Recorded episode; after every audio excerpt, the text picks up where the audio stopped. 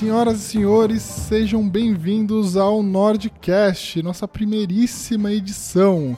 Hoje com uma convidada especial, mais do que especial, nossa grande amiga da casa aqui, né, Marília?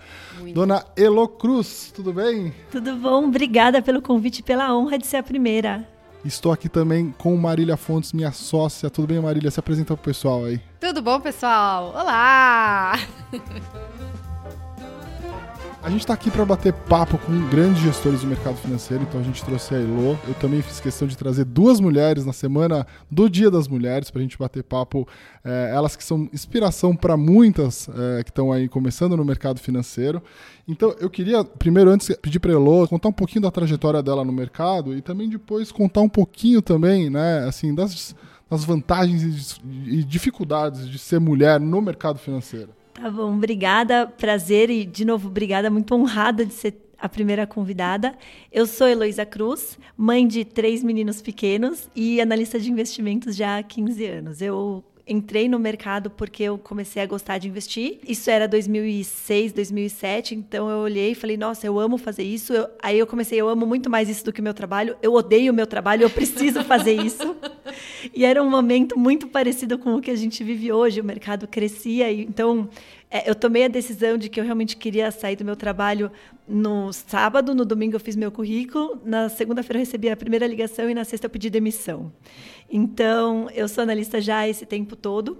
Quando eu tive meu primeiro filho, eu, eu trabalhei no Itaú, no JP Morgan, em algumas outras casas, e o meu objetivo justamente era entender como é que cada um faz, até para, quem sabe, um dia eu chegar onde eu estou hoje, né, de poder fazer do meu jeito. É, quando eu tive meu primeiro filho, eu parei, eu saí do mercado e montei um clube de investimentos que Hoje virou um fundo, então hoje ele é um fundo aberto que está disponível para captação, mas que durante toda essa primeira fase ele foi um, um, jeito de eu tocar o meu dinheiro sem ter que pagar imposto e eventualmente ter uma cota para mostrar. No final das contas, eu acabei me envolvendo com as redes sociais porque era uma, um lugar onde eu poderia trocar ideias com outras pessoas. Assim, eu sempre soube, enquanto eu estava na Faria Lima, que tinha muita gente muito boa, investidor pessoa física, que por ter acumulado uma quantidade grande de dinheiro já não queria mais abrir fundo, enfim, não queria ser profissional, queria só investir, ganhar dinheiro e ser feliz. E eu falei assim, ah, então esse é o meu futuro e é isso que eu vou fazer. Aí, falando nas redes sociais, acabaram me pedindo para ensinar. Então, eu tenho um curso de análise fundamentalista evaluation, né, que é esse jeito investidor de investir, muito parecido com o que o Bruce ou o Ricardo fazem. E aí eu abri, acabei abrindo o clube. O clube tem uma performance é, legal, teve uma performance legal nesse Bateu período. cota 10, né? É, tá na cota 10, assim. Ó, oh, que beleza. Dá, em sete anos, certinho. Então, dá mais ou menos uns 40% ao ano. E, e aí foi isso. E aí eu abri o fundo agora, então hoje eu sou uma mãe, gestora e professora. Legal. Elô, só de você falar para mim que tem três filhos, eu já fico admirada, porque eu tenho um filho só e eu já acho ele tão terrorista, então eu não consigo imaginar três meninos na minha casa, não. entendeu? A Marília tem um menino. menino. É, um menino. Ela tem quatro meninas. É. Eu te vou te dizer, Má, que reza a lenda, você deve saber melhor do que eu a outra parte, que até os sete anos é mais tenso o menino, mas depois dos sete anos você agradece a Deus porque eram meninos, porque vai, meninas a partir de sete começam a peitar a mãe e adolescentes, enfim, eu tenho duas irmãs, então graças a Deus que são três meninos. Olha, eu vou te falar, já tem duas lá na adolescência, né? Eu tenho ah, minhas três enteadas mais velhas e a primeira foi tranquila, a segunda estamos melhorando, estamos melhorando. É.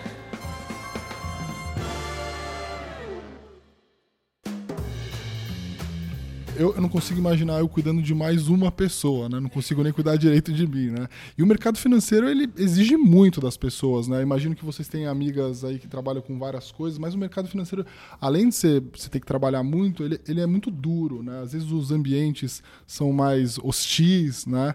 É, como é que faz para conciliar tudo isso, né? É, cuidar de três terroristinhas, mais acompanhar o mercado, estudar as empresas? No, no tempo, assim, tem uma questão importante que é quem precisa dormir. Eu durmo muito pouco e isso me ajuda e eu amo o que eu faço. Então, às vezes eu vejo as pessoas falando, ah, eu preciso assistir um seriado, eu preciso fazer alguma coisa para mim. Eu faço um monte de coisa para mim. Eu leio release, ouço teleconferência. Então, às vezes eu falo assim, ah, eu tô cansada.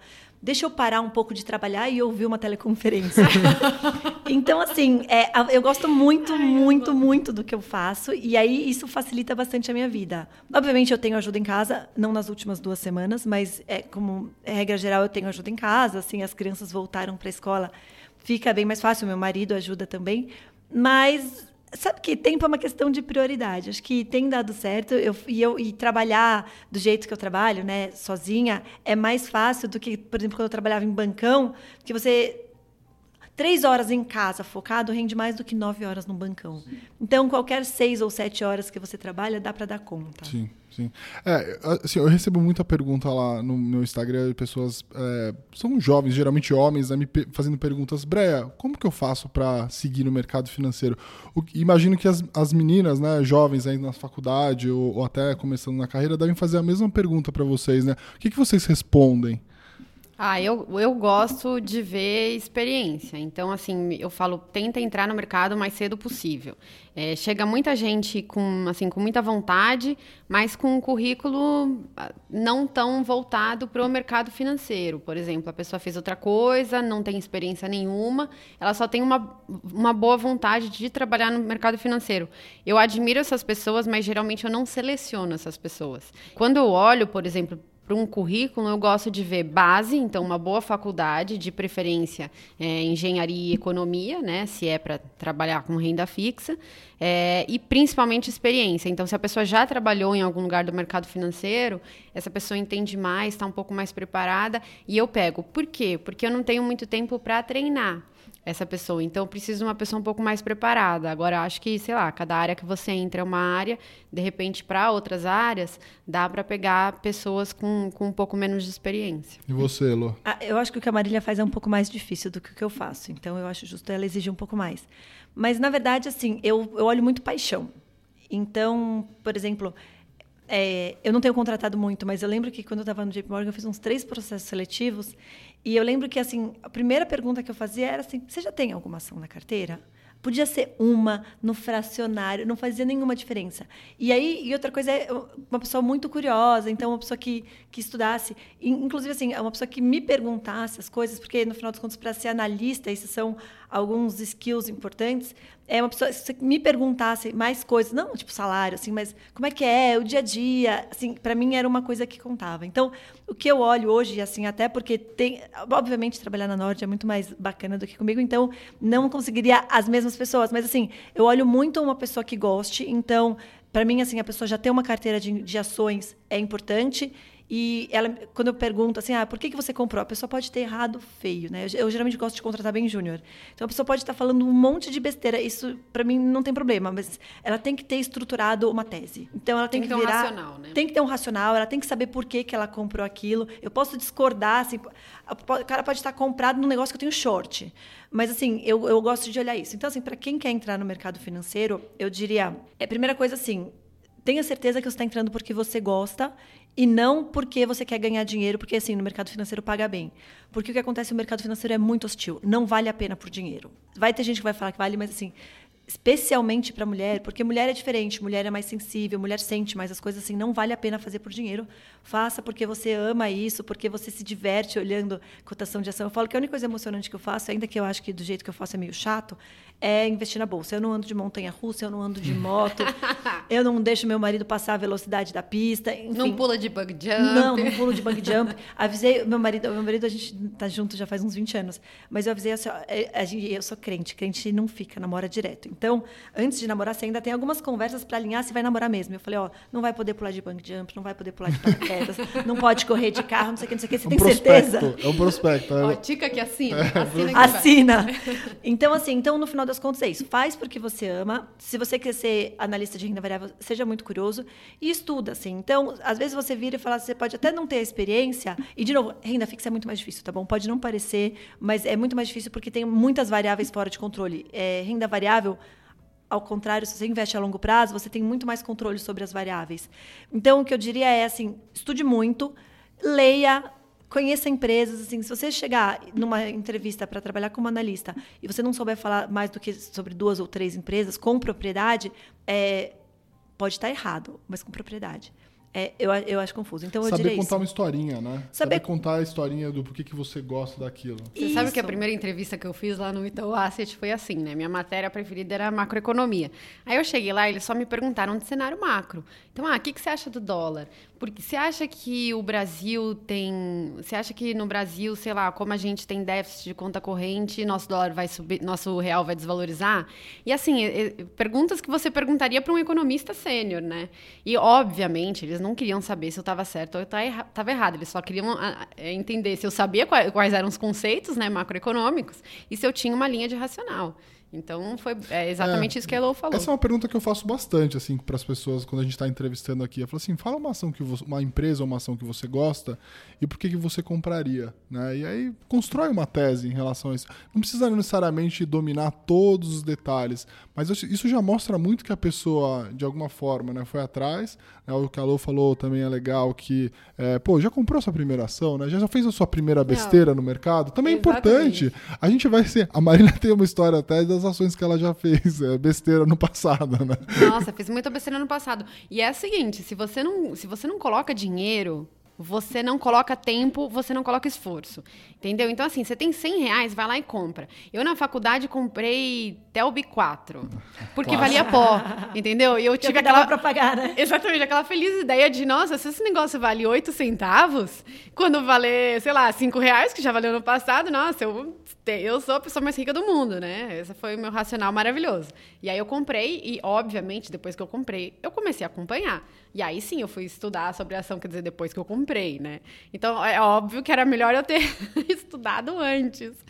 Mas... Mas... você só estuda quando o negócio começa a te incomodar, né? Uhum. E, e, assim, investimento é uma coisa que você é, estuda fazendo. Você não estuda nos livros, você estuda fazendo, comprando, conversando, né, Elo? Não, exatamente. Não, e tem uma coisa só óbvia, né? Que assim, você tem duas pessoas, uma que fala com propriedade certa e outra que fala com propriedade errado. É, entre as outras características que você vai olhar, você fala, esse cara acerta mais. E uma última coisa, uma característica importante é a humildade. Porque o mercado humilha a gente todos os dias. Todo mundo. Assim, esses últimos dias da, da semana passada, né, para quem está ouvindo, é, tiveram vol intraday de 4, 5 mil pontos no índice. Então, assim, você tem que tá, ser humilde, saber, não sei o que está acontecendo. Assim, se falar não sei é importante também. É mesmo. Tem muitas pessoas que eu acho que depois. E isso não vale só para quem está chegando no mercado. Isso vale principalmente para quem já tem um tempo de mercado. Quanto mais tempo você está no mercado, mais você acha que a sua estratégia é uma estratégia vencedora.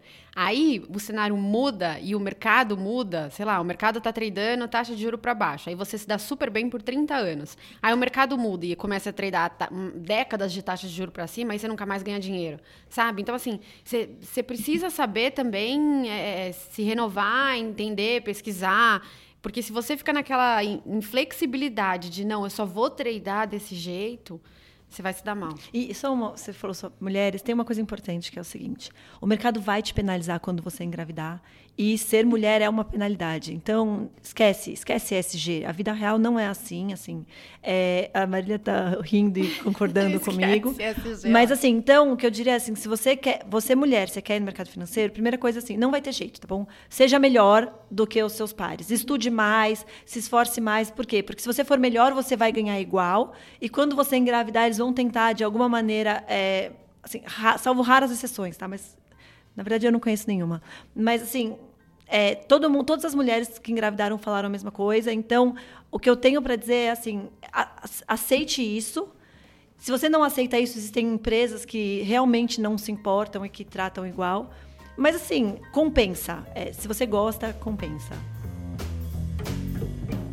Elo, a gente montou também essa, esse podcast para a gente falar sobre métodos de ganhar dinheiro, né? E a gente queria conhecer o teu método de ganhar dinheiro. Como que você, o que, que você olha, o que, que você analisa é, você dorme escutando é, teleconferências para absorver enquanto está dormindo. Queria que você contasse o teu método. E agora você tem o seu fundo, né? Que agora está disponível para investidores é, através da Orma, é isso, através né? Através da Orma por enquanto. Isso. Legal. E, enfim, acho que você podia contar um pouco do seu método e também, e aí, claro, né, mostrar o que você faz no dia a dia lá do teu, do teu fundo. Tá, é, o meu, meu método de ganhar dinheiro, se é que eu posso falar assim, basicamente eu sou analista de formação e uma das coisas que eu entendi logo que eu comecei o meu fundo que quando eu comecei meu fundo, eu entendi que agora eu tinha virado gestora, né, meu clube lá atrás, agora eu era gestora e tudo tinha que ser diferente, porque todos os gestores com quem eu trabalhei falaram assim: olha, você é analista, você não entende nada, fazer gestão é diferente. E aí eu comecei a fazer gestão do jeito que eu vi, e assim, e eu descobri que, na verdade, fazia muito mais sentido ser analista. Então, eu gosto de falar que é, eu sou analista, mas eu faço gestão. Então, o meu método de ganhar dinheiro é colocar coisas onde a chance de eu estar errado é muito baixa. E, e estar errado e certo no mercado tem a ver com trading, timing, mas tudo toda essa parte a gente não tem controle. Eu não sei quando a minha ação vai andar. Mas é olhar e falar: eu estou comprando uma ação que está tão barata e ela está negociando a tão menos do que vale, que a chance de eu ter que vender ela abaixo do preço que eu paguei, ou, ou assim, abaixo do preço que está, porque se ela subiu, é, se você não vendeu a ação, é como se você tivesse pago a cotação de ontem. Então eu compro tão mais barato que a minha chance de perder dinheiro fica muito baixa. Às vezes eu compro tão mais barato porque a empresa ela é ruim ou ela é considerada ruim pelo mercado. Mas aí eu falo assim, é, o payoff tem que ser positivo, tá? Então eu vou dar um exemplo aqui que eu tenho na minha carteira, inclusive, que é Inepar. Inepar eu comprei a seis reais, o papel está perto de 26, ele está variando entre 25 e 30, mas eu sabia que ela podia quebrar. Mas eu olhava e falava assim, ela pode quebrar ou ela pode me dar até 10 vezes. E aí a chance era meio a meio. Então, ainda me dava um payoff aí de talvez cinco vezes no final, que é o que está me dando. Então valia o risco. Você então, trabalhou com uma simetria, né? Uma simetria a seu favor. Exatamente. Eu sempre procuro assimetrias. Eu sempre, eu sempre dou para os alunos o exemplo do cara que comprou IRB a, a 45 reais. Assim. O, vamos dizer o número do side, porque eu não tinha o meu na época. O side, o mais motivado com a ação, dizia que valia 50. Então, você comprou uma ação para ganhar 10% e você perdeu quase 90%. Por quê? Porque não era simétrico a seu favor. Então eu olho e eu estou buscando isso, sempre grandes assimetrias. Né? O X do Stoxx, na verdade, ele é um Ki daquela distribuição assimétrica. Então o que eu faço é isso, eu estou sempre procurando empresas que são absolutamente assimétricas, que negociam muito abaixo do valor de ativos, ou que têm um potencial de crescer independente do cenário macro, porque no final das contas, assim, é, a gente está no Brasil, eu estou no mercado há 15 anos, eu não posso contar com o cenário macro. Então, assim, é isso que eu procuro. Eu procuro grandes assimetrias, geralmente em coisas que o mercado não gosta, né? Que é aquele contrarian investing. E, e, e, isso, pagar muito barato. Por quê? Porque a chance de eu perder dinheiro acaba sendo muito baixa, ainda que no dia a dia, na marcação a mercado, assim, essas coisas que ninguém gosta, elas costumam ter um pouco mais de volatilidade. E, e esse processo todo, ele começa onde? Né? Você tem um screening ou já tem algumas empresas que você já acompanha há bastante tempo, que você fala assim, bom, se essa empresa que eu já estudei bastante não está no preço que eu quero, agora chegou no preço, eu compro. Como é que funciona o processo é, de, de, de, garimpar, né? E assim, você acaba também olhando muita coisa que está fora do radar do mercado, né? Small, micro caps, né? Então... O, o processo ativo, ele é um screening. Então, eu vou olhar múltiplo, eu tento olhar, assim, o múltiplo PI, últimos 12 meses, está todo mundo olhando. Então, eu tento olhar alguma coisa um pouco diferente, fazer algum tipo de ajuste, às vezes no múltiplo, tira a caixa, enfim, ajusta por recebíveis. Eu tento fazer alguns ajustes, né? Eu crio uns múltiplos um pouquinho diferentes para para sair, para olhar alguma coisa que eventualmente não apareceria de um outro jeito, isso é uma coisa. Mas assim, é, até por causa da minha posição e porque eu me especializei em olhar empresas muito ruins, eu passivamente recebo muito call. Então, às vezes é um amigo, um gestor de um fundo que está olhando um, uma ação e, e, assim quer uma segunda opinião, tipo, porque assim, a, se você olhar a maioria dos grandes gestores, eles olham, eles são muito bons em olhar empresas boas e, e olhar o potencial que, além das coisas boas que ela já faz, o que mais de coisas boas elas podem fazer. Eu não sou, não tenho esse perfil. O meu perfil é Será que a empresa é tão ruim quanto ela parece ser? O que não quer dizer que, eventualmente, assim, por exemplo, é, eu vou falar, assim, para uma ação que todo mundo sabe que eu tenho na carteira, que, assim, quando eu comprei lá a reais, era isso. Será que vai quebrar ou não vai quebrar? Se não fosse quebrar, os ativos dela já valiam 7. Então, já tinha aí 70% para ganhar. Mas se ela desse certo, aí valeria muito mais. Então, aí eu estudo e eu entendo. Então, hoje, nesse, nessa ação, eu acabo olhando e enxergando um pouco mais do, do o que vai além. Mas e aí, essa, esse tipo de empresa, ela acaba dando uma certa resiliência na carteira, ainda que tenha volatilidade, ela me dá uma resiliência de resultados. Mas eu acabo recebendo muita coisa aluno, eu tenho muito aluno que traz para mim, Elô, eu sempre falo assim, não, não vem me perguntar o que você acha de tal papel, tipo, eu não consigo responder isso para todos os meus alunos. Mas eu vejo e falo assim, se você olhou achou que tem uma grande assimetria, fez conta, porque eu ensino os meus alunos a fazerem conta, a analisar. Então, eu sei que eles já têm um mínimo de condição de análise. Se trouxe uma coisa que está que tá parando em pé, já teve um dia que eu, domingo, eu virei e falei assim, família, não vou poder, porque um aluno me trouxe uma tese que ele achava que era um super long, eu olhei, a gente, meu, no outro dia de manhã, segunda-feira de manhã, os dois entraram short na posição e eu ganhei uns 30%. Então, assim, varia muito como eu recebo, mas, ou às vezes uma notícia. Eu tenho olhado muito o IPO que, cai, que sai abaixo do preço, por exemplo. É uma coisa que chama atenção. Porque os IPOs estão saindo muito esticados. Né? É, assim, nesse momento que a gente está vendo a bolsa na, perto das máximas, agora já, já não está tão perto assim, né? É, você acha que a, as opções elas diminuíram ou sempre tem coisa boa para comprar na bolsa? Sempre tem coisa boa para comprar na bolsa.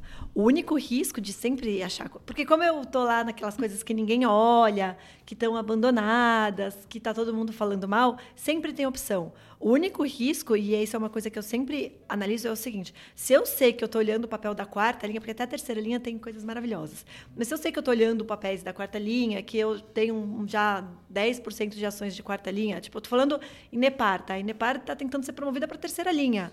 Mas não é. Assim, é uma empresa em recuperação judicial. Então, o que acontece é, eu, aí eu começo a ter um pouco mais de caixa, fazer proteção. Por quê? Porque a tendência é que o mercado está mais esticado.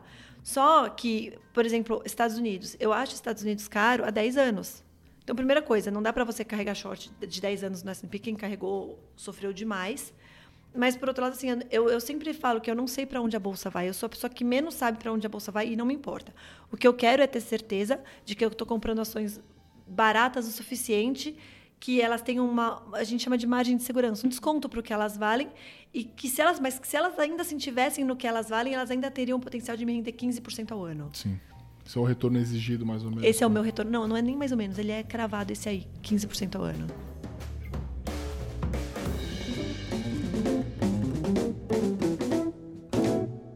Elo, a gente tem um outro quadro aqui que é você contar uma zagueira e uma atacante da sua carteira, né? A ideia da zagueira é uma, carta, uma, uma ação mais é, previsível, resiliente, né? Eu não sei se é muito esse teu perfil, eu não sei se você tem só atacantes, mas eu queria que você tentasse pelo menos falar uma zagueira e uma atacante. Tá, é, eu vou falar e eu tenho certeza que 80% das pessoas não vão concordar comigo, mas a minha zagueira é a Simpar. Então, por que a Simpar, tá? É, a Simpar, basicamente, ela é uma empresa que faz logística. E é, ela é uma holding, então ela tem três empresas listadas embaixo dela: a Vamos, a Movida e a JSL. E, e ela é uma empresa que, assim, o market share dela é muito baixo. Eu detesto empresa com market share alto, porque ela depende da economia para ir bem. Quando a empresa tem market share baixo, eu vou falar da Vamos, que é o principal zagueiro. A Vamos realmente todo mundo considera como um zagueiro lá dentro. E é a empresa em que eles estão investindo mais, que eles estão colocando mais dinheiro. Mas a Vamos tem menos de 1% de market share. Então, e ela faz um negócio que faz muito sentido. Por quê? Porque ela compra caminhão e aluga em contratos de cinco anos, depois ela revende esse caminhão. Mas quando ela compra o caminhão, ela dá toda a manutenção, ela, assim, obviamente depende do, do contrato, mas em geral, várias vezes ela dá. Então, para o cara que compraria, como ela compra bem mais barato, acaba sendo um negócio. E é tão surreal que tem concorrente da JSL, né, que é a empresa que faz a logística, que já compra, já aluga caminhão da Vamos. Então, é uma coisa assim que tem muito market share para crescer, é um negócio que faz super sentido para os clientes. Marginalmente, conforme os clientes vão conhecendo, eles vão querendo mais. E a empresa saiu daquela alavancagem excessiva. Então, a volatilidade da ação ainda não é desse tipo de empresa. É, o mercado pode precificar eventualmente que ah, a subida da taxa de juros, que já não impacta tanto, eles estão tomando inclusive algumas dívidas pré-fixadas é, também para melhorar isso, mas eles colocam no preço e a taxa de retorno do contrato ela é maravilhosa.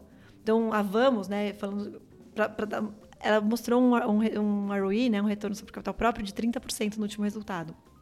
Então, quando eu olho isso, eu vejo e falo assim, é, essa é uma empresa que ela vai continuar crescendo, ela tem muito espaço para crescer. Então, eles fazem muito frota de polícia, que é uma coisa que para a polícia faz muito sentido. Então, já está claro que, que o custo deles é muito abaixo. E eu tive um aluno que ele por uma outra empresa, ele também entra nesses leilões. Ele falou assim que quando vê o. Geralmente o mesmo cara da, o, que leva a pastinha lá da, da JCL, ele já fala, putz, acabou. Porque, é porque eles fazem diferente. Eles primeiro bidam e depois eles vão atrás dos fornecedores para conseguir o preço e eles são muito grandes. Então, eu conversei com uma empresa que fornece é, caminhão para eles e eu falei assim, mas vale a pena vender para Vamos, mesmo sabendo que eles vão pagar muito menos? Ele falou assim, o cara me dá uma previsibilidade de sei lá quantos caminhões, centenas de, de, de, de caminhões, de implementos que vão ser na mesma iguais que o meu custo acaba sendo muito menor. Então, assim, então eu quero vender ainda um tanto mais para eles. Você ganha mais na, mais na escala, né? Um jogo de escala. Então, assim, então às vezes é, até nessa história de Petrobras, enfim,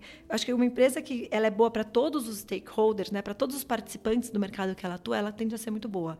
Então, ela está crescendo, eles estão capitalizados, eles abriram o capital das empresas de baixo, então ficou muito mais fácil de analisar, né? Quem não quiser fazer conta da holding, olha só os preços de mercado, vê que, sei lá, que a holding negocia com desconto grande eu gosto de estar na holding porque eu acho que a holding, nesse caso, e no caso da Cosan também, gera valor. Então, esse é meu zagueiro. Pode não parecer, mas ele joga super bem na defesa. Agora a gente quer saber. Breguem qual... suas analogias futebolísticas. Futebolísticas, tinha que ser. Eu roubei essa ideia aí de um, de um, outro, um outro gestor que veio aqui, o Roberto da, da 20, mas, mas eu gosto muito de futebol, o pessoal já, já me conhece. Qual que é atacante da carteira da Elo, então? Atacante da minha carteira é JHSF. JHSF. Essa é polêmica, hein? Bastante. Mas assim, eu deixo a polêmica para eles, porque eu tinha uma posição pequena e aí eu, eu graças à polêmica, então eu consegui. Conseguiu aumentar. É, hoje é, vou falar, a segunda maior posição da minha carteira. Legal. Eu acho que é legal você comentar o porquê que você gosta tanto, mas assim, também contar um pouco por que, que às vezes quando uma ação cai, né, num, num discurso é, meio é, às vezes simplista, né? De tipo, ah, é ruim por causa disso. Por que, que ela vira uma oportunidade né, de investimento, né? É, o valor da, da, da, da, empresa não muda se as pessoas estão fazendo barulho nas redes sociais em relação a ela ou não. Então, obviamente, tem cenários que a gente até conseguiria mudar, mas são cenários tão raros que não vale a pena discutir. Então, o que acontece é, vou até começando a responder pela sua pergunta primeiro. Imagina, eu tinha 3% da empresa. Eu gostava da ação, mas assim, já estava mais precificada. Obviamente, a mesma ação, a 10 ou a 6, eu gosto dela muito mais a 6 do que a 10. Então, a, a 10 você já está diminuindo e a 6 você recompra tudo de novo. Por isso também que eu gosto de empresas voláteis, né? Porque eu sempre, conforme vai subindo, eu vou diminuindo a, a, o tamanho da minha posição. E agora, agora eu estou captando, então muda um pouco o cenário. Mas assim, Simpar, desde os lows onde eu comprei até o, o, os highs antes do, do papel, eu cheguei a vender mais de um terço da posição. É, obviamente seria ótimo ter vendido tudo e comprado tudo na crise, mas a gente não sabe como isso vai acontecer. Mas então assim, então, então no final das contas isso é bom. Mas por que JHSF? É, JHSF ela está num momento mágico para a empresa, assim. Então a gente tem a tempestade perfeita e esse é o que a gente chama de céu de brigadeiro. Ela conseguiu é, de alguma maneira, assim, com muita estratégia, eles fizeram muito bem feito, mas eles, eles focaram em um público eles entenderam o que esse público queria, eles estão atendendo perfeitamente bem a esse público. Então, o que acontece é, eles têm, é, eles, eles acertaram ali. Altíssima renda, né? Altíssima renda, assim, a gente está falando de, acho que as 40 mil, as 200 mil famílias mais ricas do Brasil. Então, esse é o público-alvo deles. Ai, mas que preconceito. Não, não é preconceito, isso é foco, isso é estratégia e, e eles foram muito bem.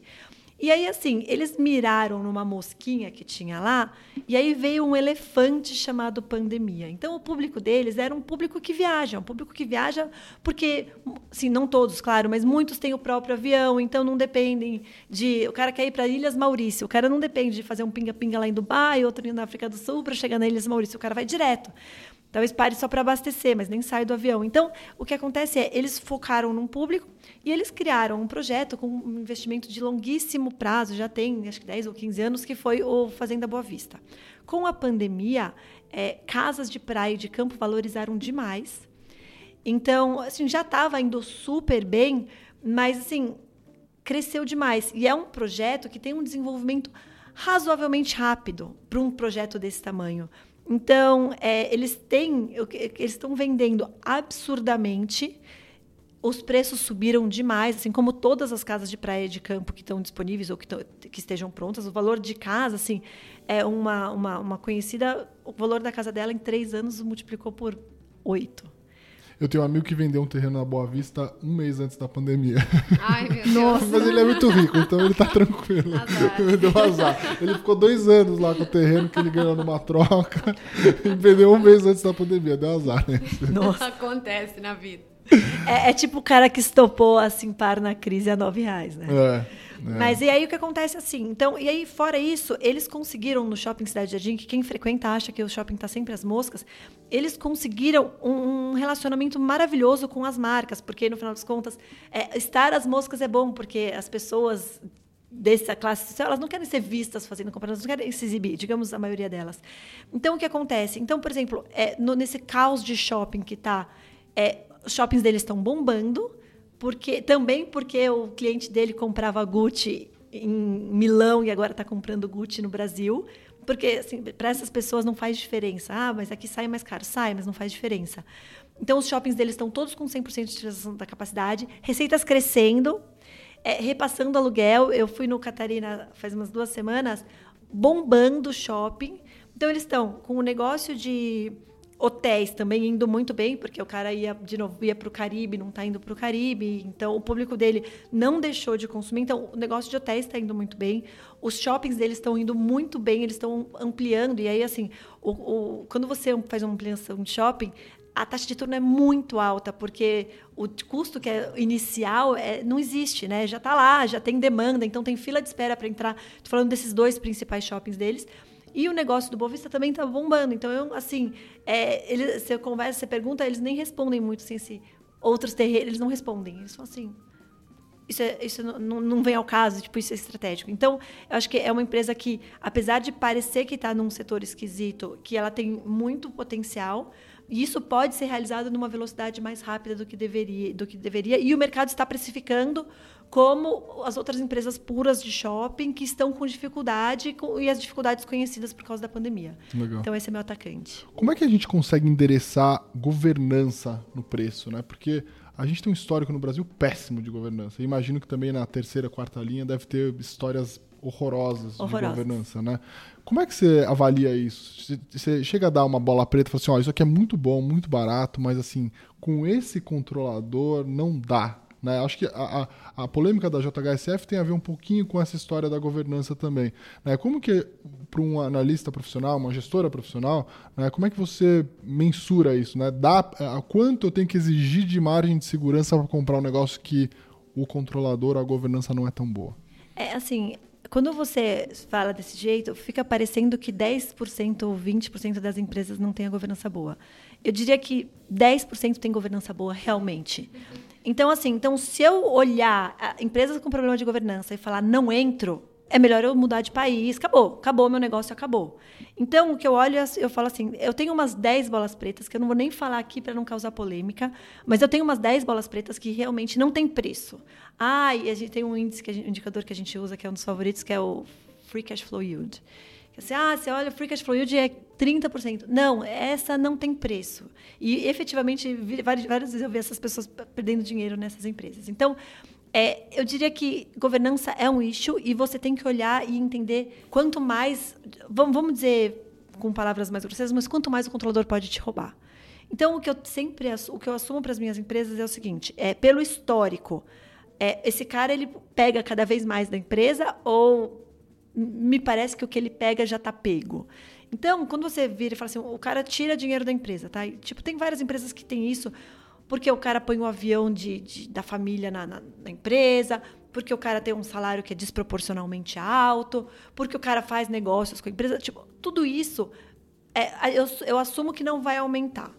Mas, assim, várias vezes a gente sabe. E, assim, e uma das coisas legais de estar nas redes sociais, e, assim, por isso que às vezes eu sofro, mas eu não saio, é que tem muita gente que é do mercado real e fala assim, Elô, você tá, eu sei que você vi que você está comprada aí em tal ação, enfim, ou eu não sei se você olha tal ação, mas presta atenção nisso, nisso, nisso. E assim, e às vezes são coisas que a Faria Lima não sabe.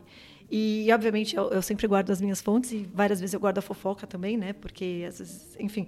Mas, assim, se você olha, olhar É, você olha, eu olho e falo assim, então eu assumo que não vai piorar. Se é uma empresa que, por exemplo, uma empresa que deu uma piorada, ela é, vira bola preta, então a percepção de governança dela deu uma piorada, ela vira bola preta. Aquela que já tem a percepção de governança ruim. Se só ela não vai piorar, então. Eu, mas que é, é ruim, mas não piorou ao longo dos últimos sete, oito anos, eu assumo que não vai piorar. E segue o jogo assim, eu, eu, eu, eu exijo um retorno muito alto para entrar numa ação. Tipo, eu exijo para entrar numa ação uma perspectiva de que se eu carregar esse papel durante 5, 6, 7 anos, eu deveria ganhar pelo menos assim, uns 20. O 15 é o momento de sair. Na hora que só tem 15 para ganhar, é o momento de sair. Então, assim, então eu, eu assumo isso e, e tem dado certo. Eu já perdi dinheiro? Já. E, obviamente, conforme você vira, você investe na empresa, vai, vários controladores, eles te dão acesso. Às vezes é uma coisa que nem é um problema de governança, mas passa essa percepção. Então eles te dão acesso. Então você acaba falando, olha, tenta não fazer isso, fazer aquilo, porque mesmo que tanto faz, passa uma percepção diferente. Mas não tem jeito. Boa. Bom, agora então é o quadro onde a gente faz as perguntas vindas das redes sociais. A Marília vai fazer no meu lugar. Vamos lá, Marília. Bom, então, Elo, vou te perguntar uma coisa aqui que até eu tenho muita curiosidade de saber e é um assunto do momento. É, a Rita perguntou como ela encara múltiplos que o mercado paga por tax. Aí ela deu três exemplos aqui é, e diz que ela sente que você est está estudando sobre essas empresas. É, eu não, sou, não só estou estudando, mas eu estou posicionada, tá? Rita, adoro a Rita. É, boa pergunta. É, sim, eu sempre falo né, que o múltiplo ele é muito traiçoeiro. Eu acho que o investidor iniciante que vira e fala assim, não, eu estou começando, mas eu olho múltiplo. Então, o múltiplo ele tende a ser muito traiçoeiro. É, eu, eu acho que quando você é mais senior, você consegue abstrair algumas coisas, mas quando você olha a Tex, por exemplo, o, o, problema não é o múltiplo, o problema é entender o business case, porque várias dessas techs, elas são só empresas numa fase de, de numa fase em que a gente geralmente não tinha acesso a empresas. Então, a gente passa a, esse renda fixa baixa, a pessoa física entrando, passa a liberar a gente para investir numa empresa numa, no estágio mais inicial. Então, assim, é como tudo, eu mil vezes prefiro o fluxo de caixa descontado a múltiplo. E como é que você faz? E aí eu conto um pouco como é que você analisa uma empresa. Você precisa montar um business case. Então, se você pega uma empresa qualquer, eu vou falar de uma que eu não tenho, cash, é, e eu entendo. Mas você pega cash, você olha e fala assim, é, qual é o tamanho endereçável do mercado da empresa? Então, você tem que começar olhando e falando qual que, é o, qual, qual que é o tamanho endereçável do mercado de comércio eletrônico. Dentro do comércio eletrônico, e aí você fala no Brasil, você fala, puxa, mas ela já virou internacional. Então, assim, você tem que saber que isso é opcionalidades, que, mas eu gosto de pensar que essas opcionalidades vêm de graça. Tá? É, aí você vira e fala assim, então, esse é o comércio eletrônico. Dentro do comércio eletrônico, ela tem o potencial de ter quanto de receita? Então, assim, o comércio eletrônico não vai ser nunca, ou você não pode contar com que ele vá ser 40% do comércio do varejo total no Brasil. Você vai ter que botar um número, assim, está crescendo, está crescendo acelerado, mas vai crescer acelerado mais dois, três anos, isso vai desacelerar. Ah, então quanto que eles têm hoje? Puxa, eles têm hoje é, mais ou menos, tá? Uns 4% do, do, do, das vendas dos clientes deles. Isso dá para chegar em quanto? 6, 7, não é 50, porque começam a ficar números reais. E ah, tá bom, então como é que funciona a estrutura de custo deles? Para quanto iria esse custo? Quanto que é o, o, take rate, o percentual da venda que eles pegam em média? Então você vai montar um business case e você vai virar e falar assim, ok, eu consigo enxergar que ao longo dos próximos dois, três anos tem potencial de, de crescer.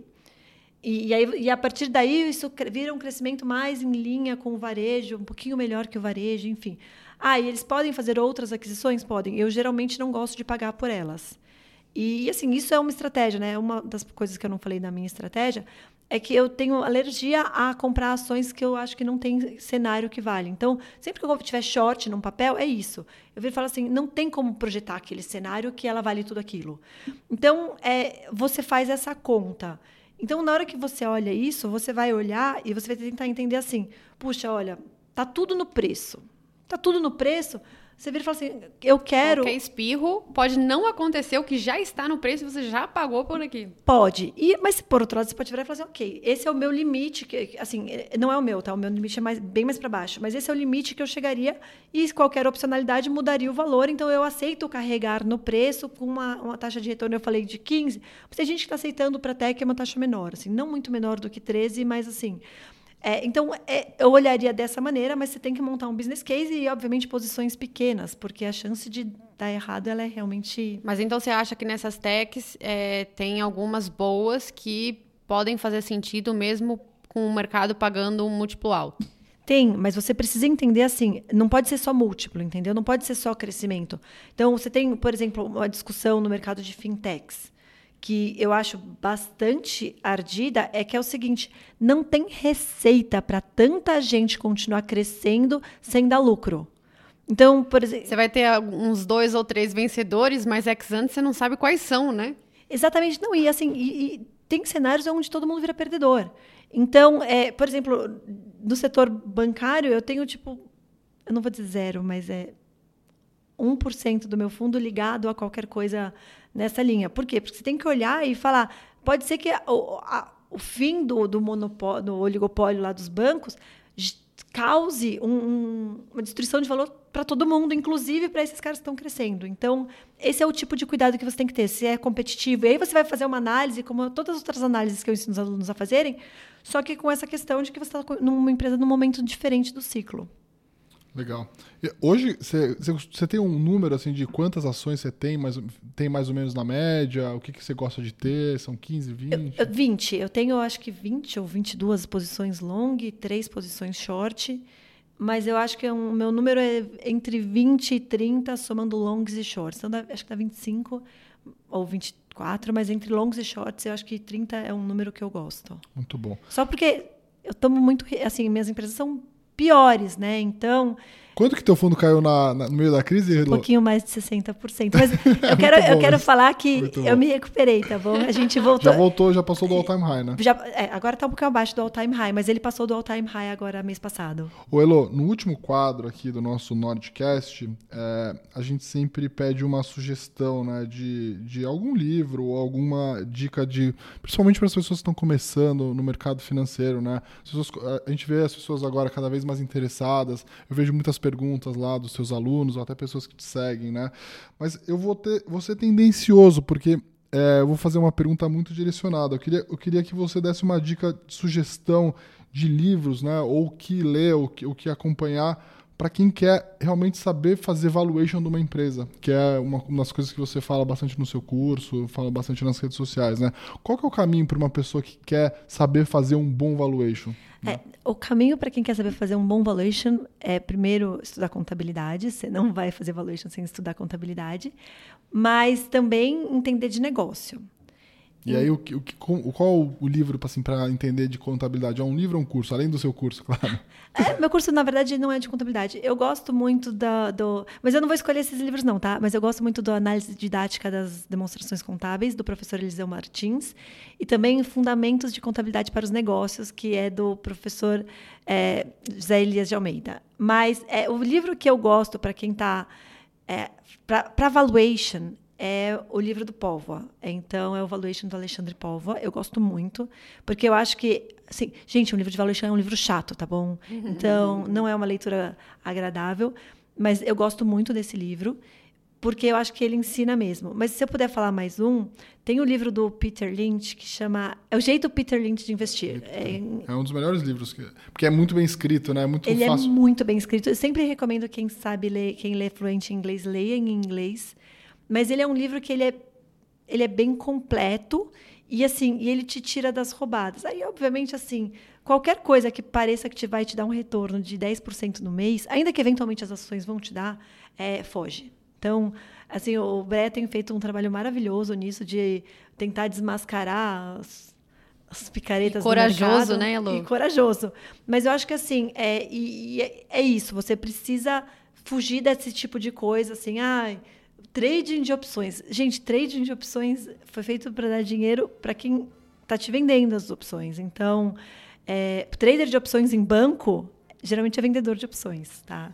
Então, é só para fiquem atentos a, a, esse tipo de coisa, qualquer coisa. Trading de Bitcoin, assim, comprar Bitcoin porque você espera valorizar ou porque caiu demais, assim, isso não é uma coisa que eu entenda. Mas um fundo de trading de Bitcoin é um negócio só estranho. Bom, pessoal, estamos caminhando aqui para o final. Vou pedir então para a Elo passar uma última mensagem aqui para o pessoal que está começando no mercado e também para a Marília, depois passar uma mensagem aqui para a gente terminar esse podcast especial do Dia das Mulheres. Bom, falar-vos então sobre como se salvar nessa situação. Acho que para quem está começando, é, procura assim, ser investidor é muito mais fácil do que ser trader. Então, se você está começando, está dando seus primeiros passos no mercado, primeiro não vai com todo o seu dinheiro e com, com sede ao pote. Acho que eu sempre falo assim, começa com 20% do seu dinheiro na sua mão e os outros 80% você terceiriza ou põe no ETF. É, pagar corretagem não é a morte, pagar taxa de administração não é a morte. Os fundos brasileiros, como uma massa, performam bem, acompanhem o trabalho do Breia. Ele tem feito, mostrado vários fundos muito bons. Mas eu diria isso: começa devagar e ser investidor é para todo mundo, ser trader não. Talvez 5% de quem tentou ser trader conseguiu, mas investidor, qualquer um que tenha um mínimo de bom senso consegue. Então, começa devagar, foco no longo prazo e aguenta firme a volatilidade. Tipo, a volatilidade vai te dar boas oportunidades, então, e você não vai conseguir tirar a volatilidade do mercado. Então, aprenda a lidar com ela. Bom é vida, né? Pessoal, queria desejar aí a todas as mulheres investidoras um excelente Dia das Mulheres, que vocês sejam valorizadas pelo que vocês são, que são excelentes investidoras, investidoras mais racionais, mais é, ligadas ao longo prazo, que é onde as boas oportunidades estão, e menos loucamente agressivas, mas sim conscientemente agressivas. Muito um bom. abraço, pessoal. muito bom, pessoal. Muito obrigado às duas. Fiquei muito feliz do primeiro episódio a gente contar com vocês. E, pessoal, acompanhe então. Nas próximas semanas teremos mais convidados. Um abraço para todo mundo.